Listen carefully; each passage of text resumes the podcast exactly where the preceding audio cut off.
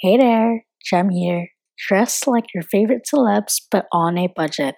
It's definitely a win win for you. You don't have to spend a lot to dress like your faves.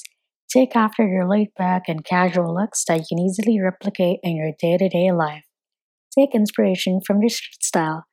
Now, I recommend checking out sites like budgetbabe.com, realmanrealstyle.com, theessentialman.com, ravishly.com, or try vlogs that have gender neutral or supports all kinds to find the right celebrity inspired outfits on a budget.